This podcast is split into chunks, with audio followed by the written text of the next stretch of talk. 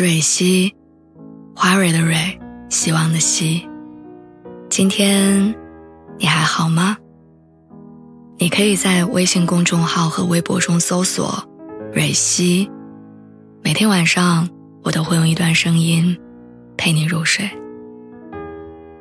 听完今天的故事，祝你晚安，做个好梦。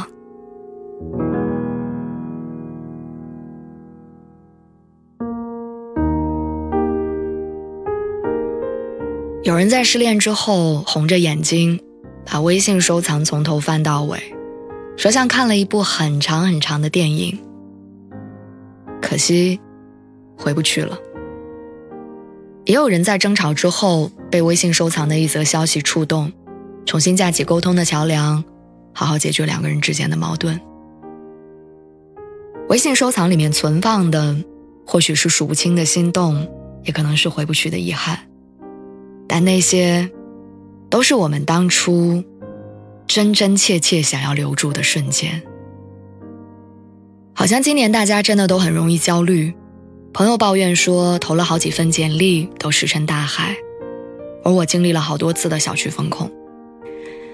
有一段时间我总是在反复做一些真实到很可怕的梦，梦里要不就是健康码红了，要么就是不稳定的薪资让我焦头烂额。醒来之后我不得不顶着焦虑继续在堆积如山的工作里连轴转，很难不怀疑自己。那种感觉就好像是溺水的人在不断的挣扎，只为了能够得着那根救命的稻草。有一天晚上我被焦虑裹挟的睡不着，我点开微信收藏夹，我看到了两年前我收藏的一段话。那是我二十六岁生日，却布满了不顺心。我熬夜加班好几天写出来的项目方案被批得一文不值，而同期进入公司的同事升职加薪，发小付了房子的首付，而我的存款依然所剩无几。身边的人陆续的成家立业，那些好消息仿佛在提醒我，喂，你已经二十六岁了，你依然一事无成。跟男朋友一起吃饭的时候，我用调侃的语气自嘲自嘲说二十六岁四舍五入就三十了，还时常犯迷糊。不善言辞的他默默地陪伴着我，直到回家他发来了这段话。你羡慕别人才华横溢，但一直在进步的你也并不差。你数落自己一事无成，但你凭借自己的努力，也让你的生活越来越好。你说自己神经大条，但你的真诚永远无比打动人。我想告诉你，你在我眼中一直闪闪发光，以后的日子，我会一直陪着你。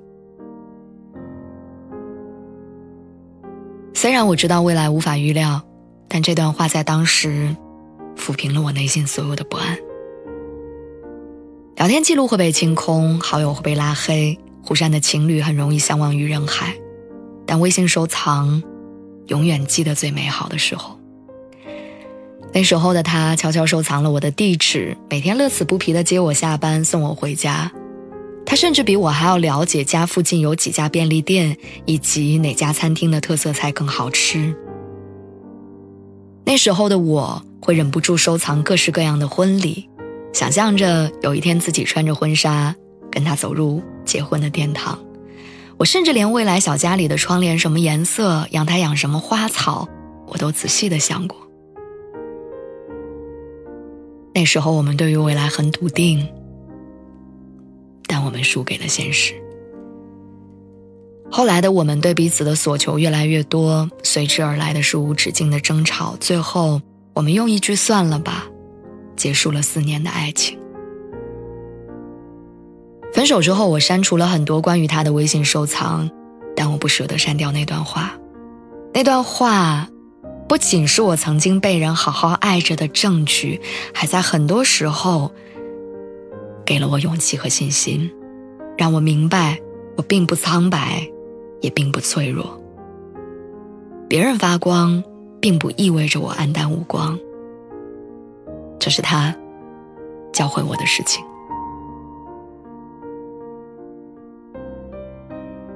恋爱的意义不是得到一个圆满的结局，而是我们终于都获得了成长。